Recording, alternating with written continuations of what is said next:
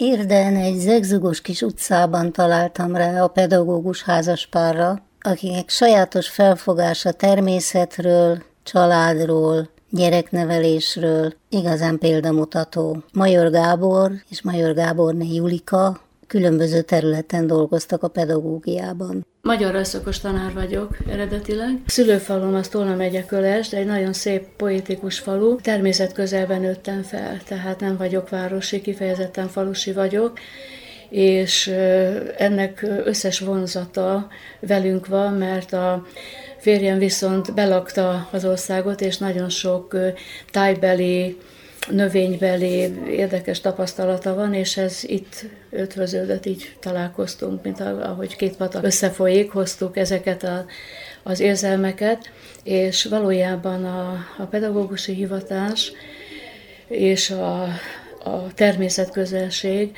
az elválaszthatatlan, hiszen a, a irodalmi versekben nem csak kifejezetten táj, tájköltészetben, de Végső soron mindenütt ott van a, a természet. A legelső fűszától a gyönyörű nagy diófáig az életünknek a egy-egy állomása, vagy a házasságunkkal egyidős, mint a piros dió, vagy a gyerekeinkkel, mint a tiszták gyümölcsfák. Itt tudna a férj kapcsolódni ehhez. Gábor vagyok, és szintén pedagógus, vagy legalábbis annak számítottam magamat. Van egy keleti közmondás, amelyik azt mondja, írj egy könyvet, nem egy fiút, ültess egy fát, és már nem ültél hiába. Hát én nekem több fiam is van, több gyereket megtanítottam fát ültetni, és magam is arra vagyok buszke, hogy fákat ültettem az égmadarai alá.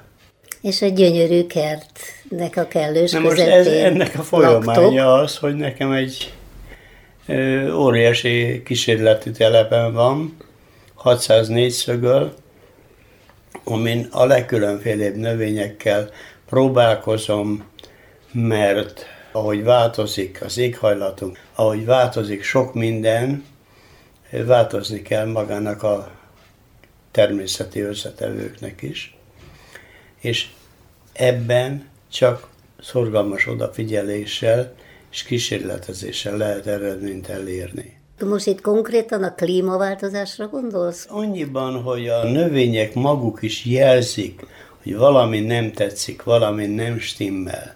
A félbevágott almának látszik a magházán, hogy valamelyik oldala sérült, nem nő, és nem fejlődik benne a mag.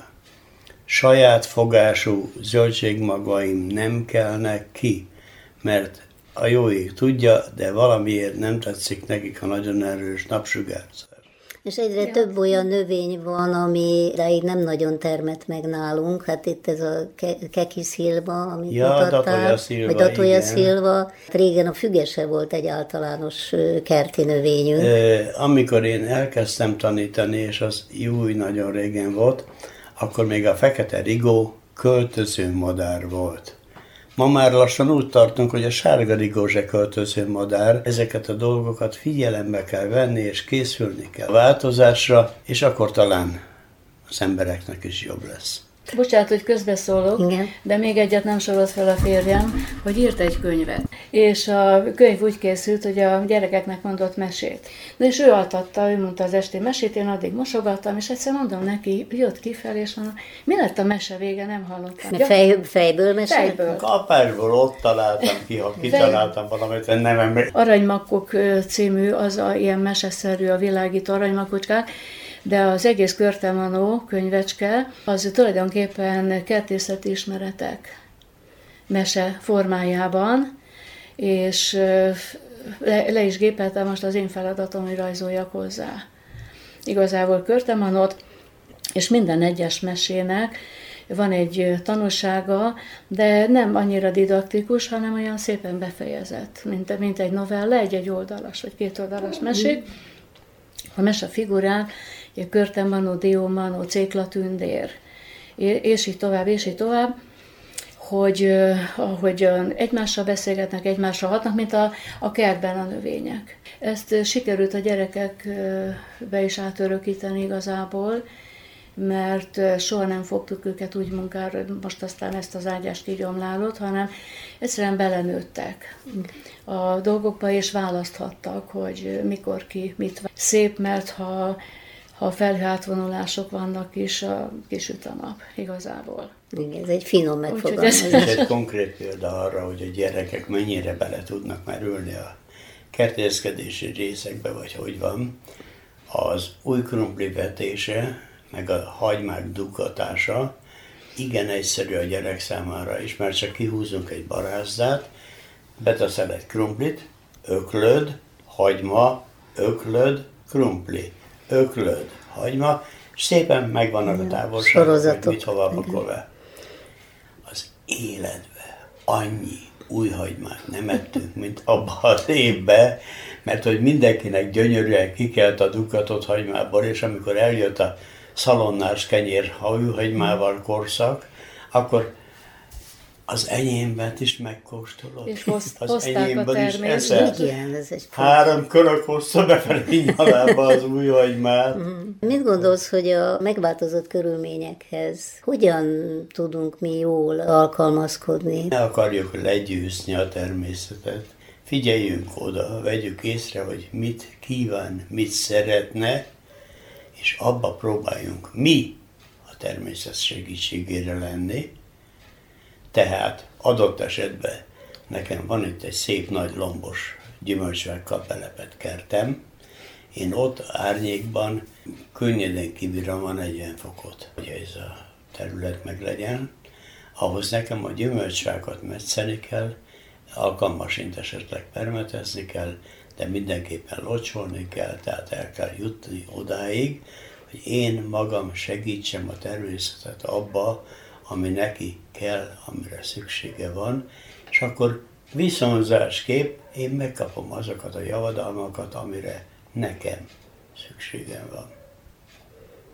Ilyen formában ugye a, a két nagy diófa, meg az eredeti gyümölcsös, és a szülő az a házasságunkkal egyidős, és ezek a, a díszfák itt körbe, meg a, egy-egy gyereknek a, a születésekor uh-huh, hozzákötődik. hozzákötődik. Beszéljünk azért a te kiállításaidról is, meg arról a kutatásról, ami, a kiállításaim amit száma az gyér, hogy úgy adódott, hogy 15 évig nem rajzoltam. És a férjem járt aztán Egerbe, és egy alkalommal, a, gyesen voltam már a első három gyerekkel, amikor a Dizseri igazgató minden nyugdíjast, meg kismamát meghívott Vörös Marti napra, és mindenki az oda beszélgetni. Nyelveket tanultam, ógörögöt például, mert megengedhettem magamnak akkor gyesen.